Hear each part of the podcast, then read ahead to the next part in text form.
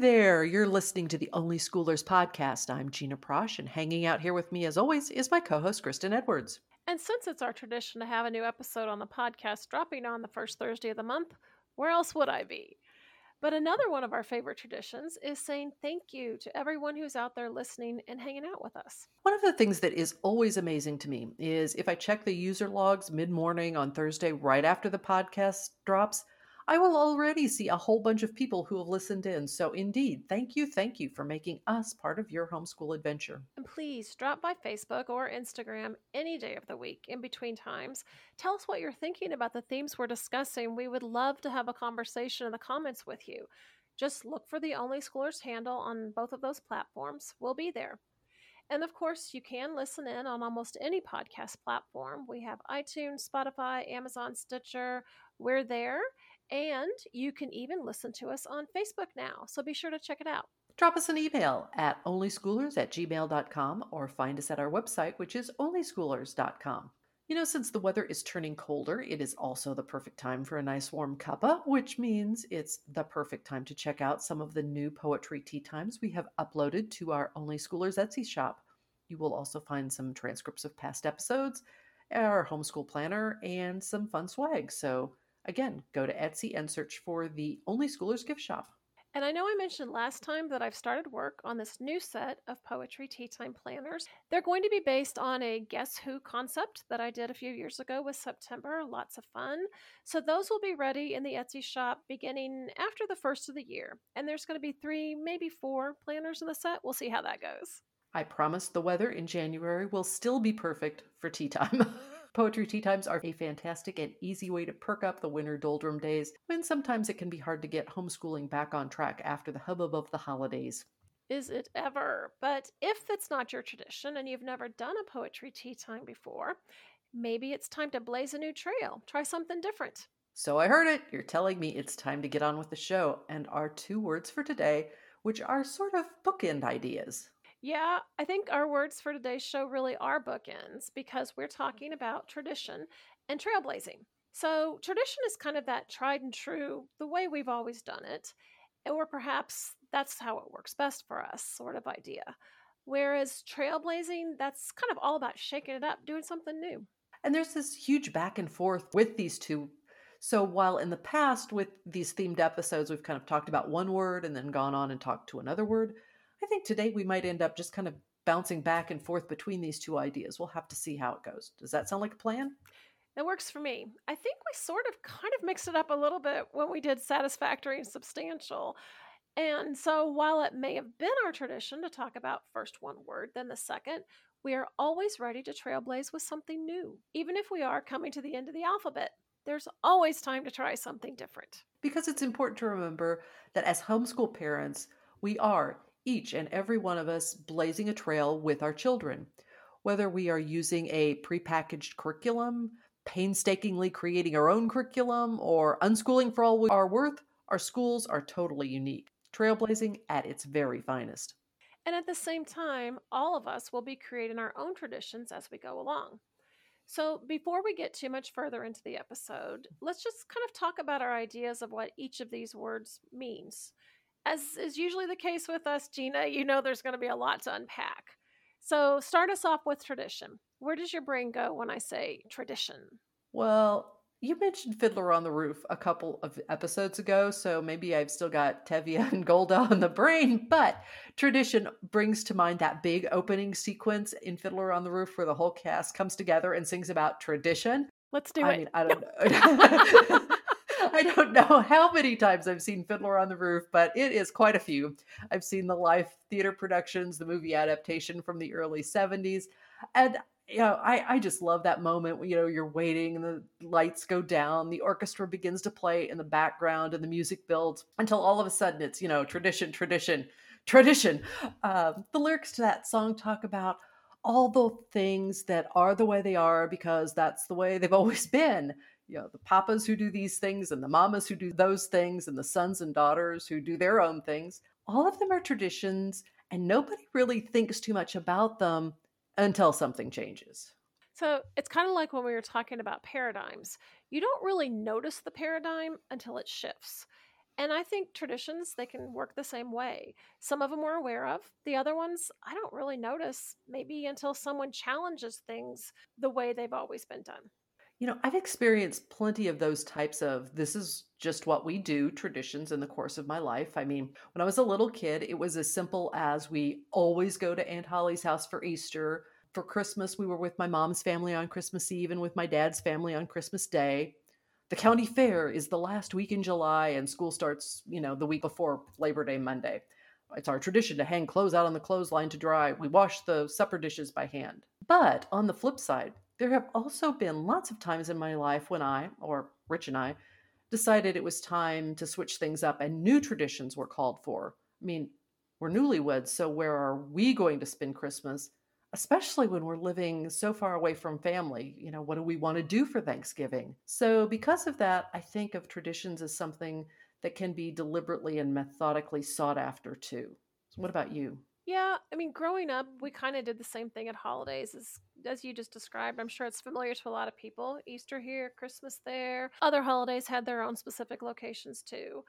And honestly, I kind of like that idea of continuity, especially as I look back at my childhood from my, let's say, advancing years, because those traditions, they provided a rhythm to the seasons, you know? And I think that's comforting for a child to know what's going to happen and when and why. At least it was for me. It's like knowing there's always going to be pickled beet eggs at Easter, and there's always going to be a Lifesaver book in my Christmas stocking. But like you, that kind of changed a little bit with marriage, because Kevin and I, we wanted to start our own traditions, especially once September arrived. And I remember we used to do this mad dash at Thanksgiving and Christmas because we lived close to my family, but his was three hours away. So you spend this chunk of the holidays on the road, right? Oh my gosh, yes. And so much food. You're eating literally like two dinners, two, I mean, it's twice of everything. But once September came along, we did Easter at my mom's, Thanksgiving with his family, and then we just stayed home for Christmas. So then what about trailblazing? What does that bring to mind for you? Well, every time we say trailblazing, and I've had this going through my head, I have these flashbacks to my second favorite biography as a child. And it was the story of Rebecca Bryan Boone, who was Daniel Boone's wife. Every time we say trailblazing, I'm just imagining carving these marks on trees to create a path to Kentucky. But I was like, here we go. But, you know, seriously, for me, trailblazing, it's exactly that idea. This idea that we're heading out into the unknown on an adventure. Good things will happen. Not so good things will happen. We don't know because it hasn't been done yet. But what we do know is it will change our lives in some way. So probably my biggest trailblazing moment, of course, was just stepping off the beaten path in order to homeschool, because no one in my family had ever even thought about that. I didn't know anybody who was doing it. I was definitely out there on my own, hacking my own path through that wilderness. But what about you? Where does trailblazing take you? Very punny, because I don't always know where trailblazing takes me because there's no trail, you know? Um, Okay, I love, love, love The Odyssey by Homer. And when I think of trailblazing, which, just a moment, I gotta say, two book nerds, you have a second favorite autobiography. You know, it's it's just it's just great. But, you know.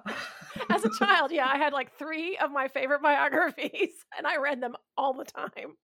You know, so as as as an adult now, I always turn to thoughts of Odysseus and his treacherous journey to get home, to return to his family. He gets knocked off course. He finds himself alone. Along the way, he gets good advice. He gets a little help. And in the end, he steps out into the unknown. He takes risks and he moves forward toward this goal. Because it's an unfamiliar path, he understands that there's going to be adversity along the way. As you said, there are going to be some good things. There's going to be some not so good things. He's leaving a promised life of leisure, but he has to blaze a trail toward home. So no matter how many times I've read The Odyssey, and right now I, it is so many times I have completely lost track, Odysseus always inspires me. He reminds me that trailblazing is not without risks. Sometimes it's very real risk, but the adventure does make it worthwhile. Just like Odysseus, we have to have the ability to make a trail where there is none and just see where we end up. So since there is a certain tension between the two words, which one of do you think you resonate with most, a trailblazer or a traditionalist? As much as I would like to believe I'm an unconventional trailblazer, honestly, I probably veer a lot more on the traditional side. I know I mentioned in the regret episode about not following through on this opportunity stu- to study abroad. And that was my traditional, gotta keep my job and pay for school side, overriding my trailblazing, I really want to have an adventure side. By nature, I'm just more conservative. I grew up a farmer's daughter, and you know, that's just a pretty traditional way of life. It's very seasonal, it's very generational. And as I mentioned, you know, a minute ago, there is something very comforting about that, knowing there's order, knowing there's organization. So even though I am more of a city gal now, and that suits me a whole lot better, honestly, there are parts of that traditional upbringing that have never really gone away. I mean, it's probably part of the reason I was a history major, because that's sort of, you know, a window to the past, a chance to study the traditions that make us who we are. And we can learn about the people who broke away from those traditions to break new ground. So kind of the best of both worlds, am I right? Right. But, you know, as far as like the clothes I wear, the vacations we take, the books I read, that's all pretty traditional, nothing too out there. Although I do have to say we don't do travel like a lot of people do, because September and I, we're not really so much into the tourist attractions at a particular place as much as we like to explore that road less taken. Like recently we were in New York. We didn't even go to the Statue of Liberty. We instead just bounced around Soho for a while, kind of exploring that neighborhood. And it was so much fun. Kind of our wanderer seeker twist on our traditional things. I think it's interesting that as an adult, I'm actually getting more trailblazy. And I don't know why. I mean, maybe that's age and experience kicking in. Like, I've seen enough of life to know that taking the chance is worth it, even if it doesn't work out like you thought it might. Oh, definitely. I think it is it is easier to cast off expectations as we age. I, d- I definitely think that idea of expectations is part of it, because I start thinking, who am I trying to please? I mean, the answer should mostly be myself, of course. And I think I've just gotten a lot more comfortable with balancing that tension between tradition and trailblazing. I don't mention it too much here on the podcast, mostly because it's it's not really totally my story to share, but my daughter is neurodivergent, and there is a freedom in knowing that. But there's also a lot of trailblazing involved. You would be shocked, rightfully so, hopefully so, at how many people and how many organizations do not accept, do not accommodate neurodiversity, even when the accommodations required are pretty basic. I mean, maybe just improved communication. Maybe it's an alternate testing condition. Not that much, right? Not only is it the kind, morally right thing to do, but in many cases, it's actually legally required. So why wouldn't we want everyone in the population to have the same access to success? It's been a matter of fighting for rights that most of the neurotypical population take for granted. We're blazing trails, we're educating people, we're advocating for neurodiversity. I'm showing my daughter it can be done, and it's worth it. And that's honestly something I never imagined that I would be doing when I was younger. I think parenthood and aging together, when they're combined, it kind of opens up all these sorts of unexpected opportunities to forge new paths, even as we kind of keep the traditions that formed us. But, you know, what about you? Are you about tradition or are you a trailblazer? Well, you know, we're homeschooling and we're unschooling now. So rather than following a traditional educational path, I'd say say that the, the trailblazing is strong in me and with Wyatt too. Okay, so a friend of mine has made a sunbonnet Sue quilt, you know, with the little girls um, and they're all wearing sunbonnets. And on her quilt, all of the little sunbonnet girls are facing, you know, one way or the other, to the left, I guess, except for one little girl who is stubbornly turned the other direction. And my friend Jean Marie entitled the quilt, "She Goes Her Own Way." And I absolutely love that quilt. I love the quilt name. I just think it's wonderful. And it sums up a lot of me. There's there's trailblazing because she goes her own way. And there's traditional because a sunbonnet Sue pattern is an incredibly traditional quilt pattern. So you're just kind of keeping one foot on each side of the line there, huh? Uh, yeah, I am. But you talked about life in college. When I was in high school, I don't know, I felt hemmed in, I guess, or like who I was to the world wasn't who I really was. So one thing I knew was I wanted to go away to college. I wanted to go trailblaze to a place where nobody knew who I was, where no one had preconceived ideas about me based on like where I lived or whose family I was part of. So you're going for the anti-Cheers experience. You want to go where nobody knows your name. Yeah, pretty much. And for the exactly same opposite reason. You know, I, like you, I grew up in a small town, went to a small school where everybody knew everybody. I graduated with thirteen kids I'd known since kindergarten, and we'd been in every single grade together for those thirteen years. I wanted to make my own way and figure out who I was. But when I went to college, it was with the thought of being a high school English teacher, which is, you know, pretty traditional as far as professions are concerned. But I realized, you know, I don't want to spend the rest of my life teaching in a high school. Should have known right there I would end up homeschooling, but you know, then decided, okay, I'm going to go to graduate school for an M A. I want to go on for a P H D, teach English literature in a college setting. So it's undergraduate school in Nebraska, graduate school in Wyoming, and then a first real job across country in South Carolina. When I had this golden apple and a ticket to tenure in an English department, kind of like Odysseus leaving the safety of Calypso's Island, I knew I had to make my own way outside of the ivy-covered walls of academe. So, you know, a lot of trailblazing and some tradition along the way. Yeah, and you kind of ended up right back where you started. Only yeah. different because of your trailblazing. But I think maybe that's where your traditional streak comes in. Yeah, I think, like you said, traditions help create a sense of comfort and belonging.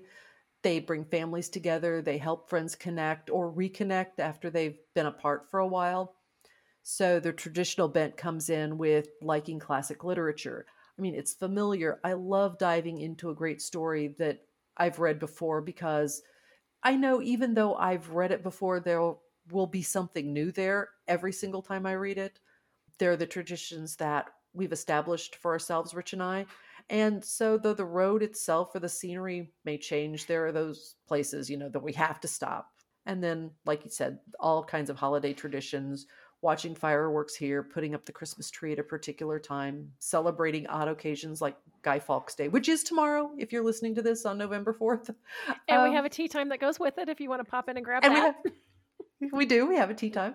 Um, when I find something new that works, I'm willing to make a new tradition. So I think those two concepts carry over to the way that we homeschool. For all of the trailblazing unschooling we've done, there have been a whole lot of traditional things, like when it comes to the literature that we've read. And since this is a podcast about homeschooling, let's kind of mosey off that way. How have traditions and trailblazing had an impact on our homeschool lives? You go first. We've talked a lot on the show about the tendency for those beginning first-time homeschoolers to kind of fall back on the educational traditions they know. And, you know, there's nothing wrong with that. You did it. I did it. It's it's kind of the starting starting block, I guess.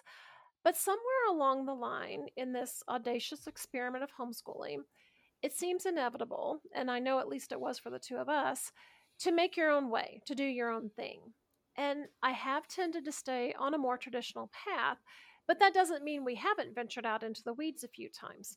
It's in those weeds, those times in the weeds, that solidified what we were trying to accomplish, learning to love learning, no matter the subject, no matter if we spent three months studying something or three days or three hours. Time spent studying anything is worthwhile. And when you're finished with a subject, just move on. You don't carry it out. You're done.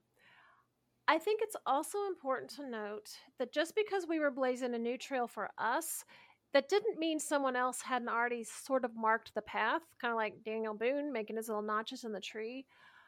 Many, many moons ago, when September was in elementary school, we stumbled upon this idea of lap books. And they take different forms, but the template I had just involved refolding a basic file folder so you have two flaps that open. So then we'd learn about a topic and we'd create these little flat books, or we'd creatively cut out shapes to write the information and we'd glue it all into the, the big lap book. And then once it's assembled, you could open it up and see everything that you learned about anything. We literally made dozens of these things. We were just engaged in making lap books. We made them in all subjects. And September, she would go off and make them on her own sometimes, just on her own, subjects unrelated to to anything that we were studying, because it was just a super fun way to present information and kind of show what you were learning. I did not come up with that idea on my own, but it was still a new idea for learning, because I certainly never made lap books when I was in school.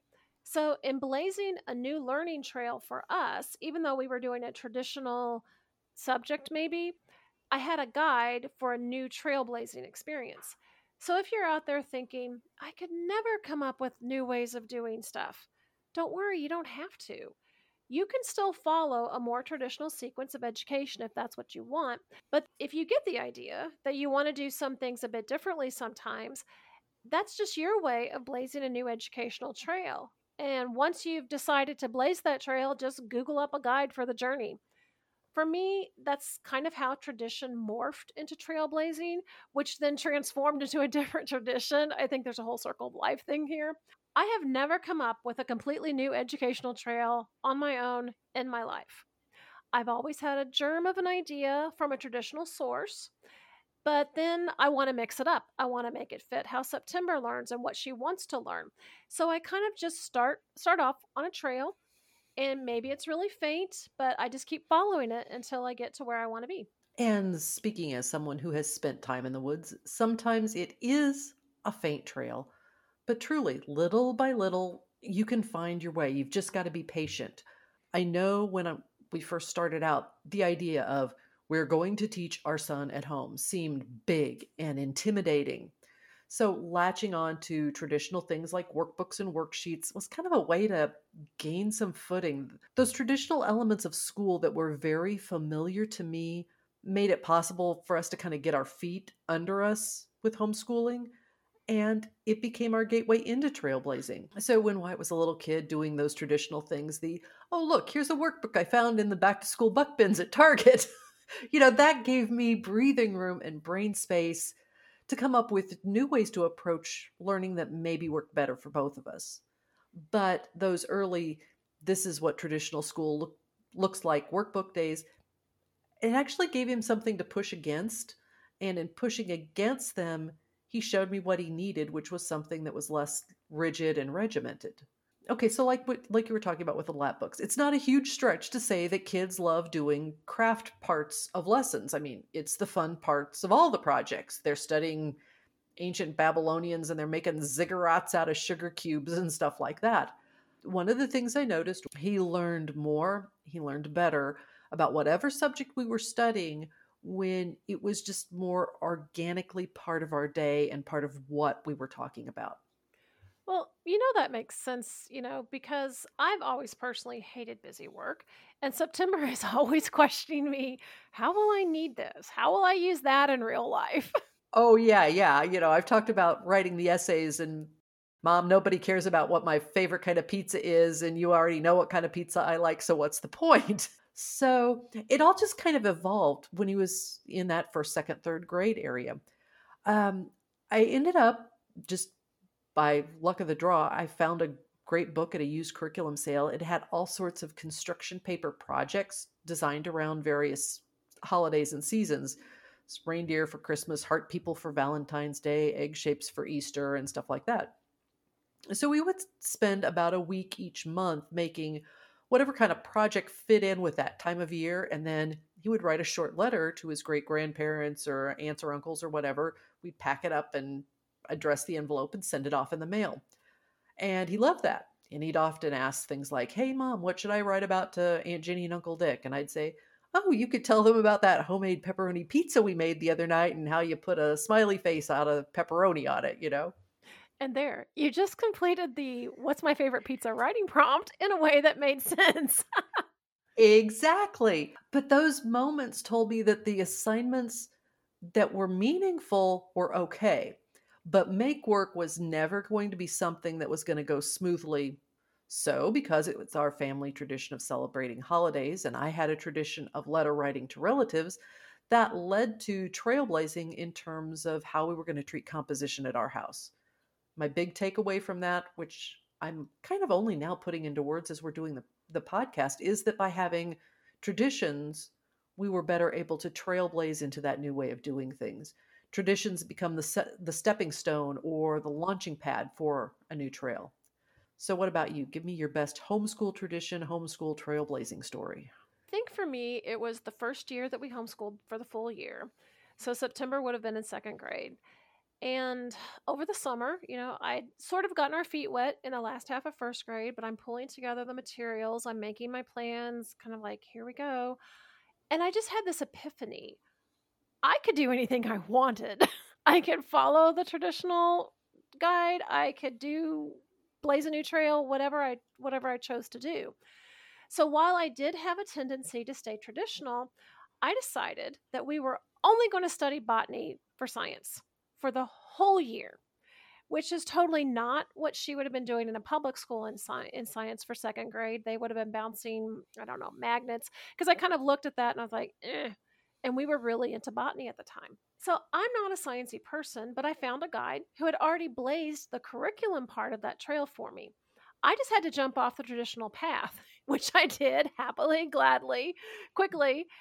And it was grand. And, you know, that still sticks out to me as one of the most satisfying science years that we ever had. And we shared it. And she still remembers names of leaves that I don't. And it was just amazing. And I'm so glad that I took that chance. Now, did I worry that maybe we missed something sciencey that she should have learned at that age? Sure, I did. But that was also my first step in trusting the process. When she needed to learn it, she would. Whatever, you know, it happened to be at the time, we would catch up. I mean, there is no behind, there is no ahead. It's it's homeschool, so we get to decide. And it's that experience that I've taken forward, that idea that I can combine traditional with something a little bit more exotic, or at least out of the public school box. So to the casual observer, we're ticking the traditional boxes each year. We've got our math, we've got our science, we've got our history, we've got our literature. But if you look more closely, you will see that we are doing it in a totally unconventional way. We are blazing our own trail of self-guided learning based on what she wants to learn within those subjects. And one other thing I've been thinking about a lot, especially since Wyatt is a senior, is this tradition trailblazing tension that seniors in high school experience.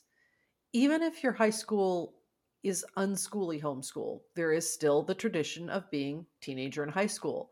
So now it's a definite time to build new traditions and blaze new trails. And I think in in that regard, I th- things are a little different than when I graduated from high school and went off to college. I mean, back in the nineteen eighties, it was simply what you did. It was like playing the game of life. You whack the spinner and you decide if you're going to take the loop that takes you to college or the loop where you get a job. My experience teaching at the college all those years and then becoming a homeschool parent has really made me rethink those traditions.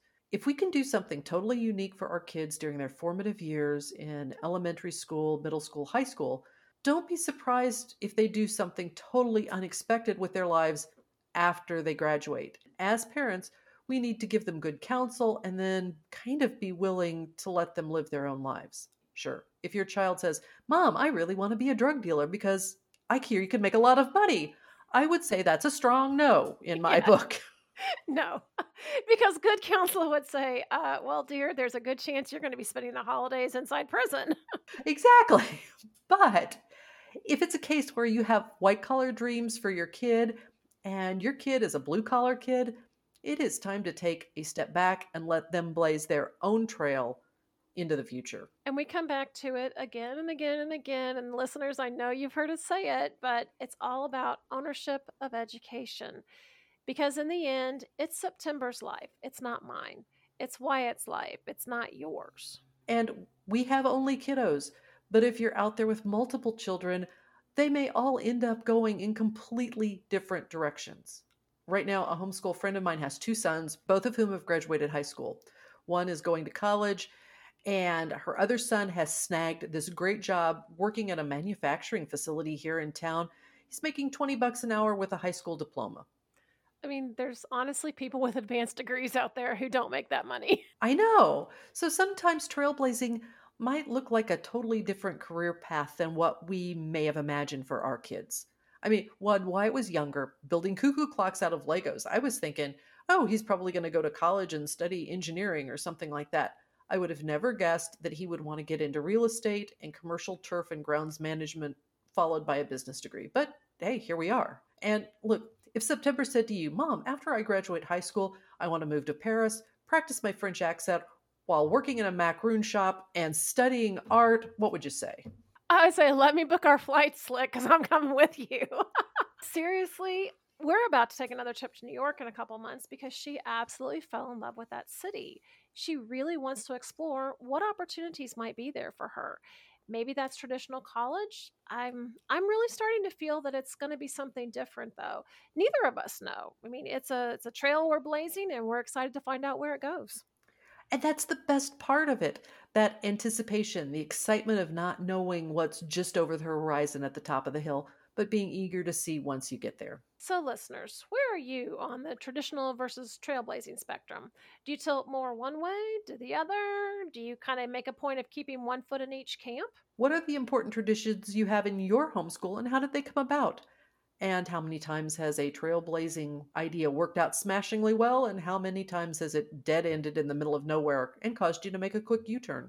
As a home educator, what lessons did you learn from those experiences that you've kind of carried forward with you? Please just hop in the comments, let us know. You've heard our homeschooling stories, and we'd really love to hear yours. It's in that sharing of stories and ideas that we really create our community. So just jump into the comments on our social media. Like we said, you can always find us on Facebook and Instagram. Our handle is OnlySchoolers at both places. You can email us at onlyschoolers at gmail dot com or find our website, onlyschoolers dot com. And if you enjoy the podcast, please do consider supporting us financially. There are monthly expenses associated with keeping the podcast and all our back episodes up and running. Our Etsy shop is always open if you need to pop in and grab some fun Only Schooler stuff, or if you'd just like a transcript of this particular episode. So thanks so much for listening today. We hope it was as satisfying for you as it was for us. We will be back in a couple of weeks with two letters, U and V. So until then, vaya con Dios. Bye.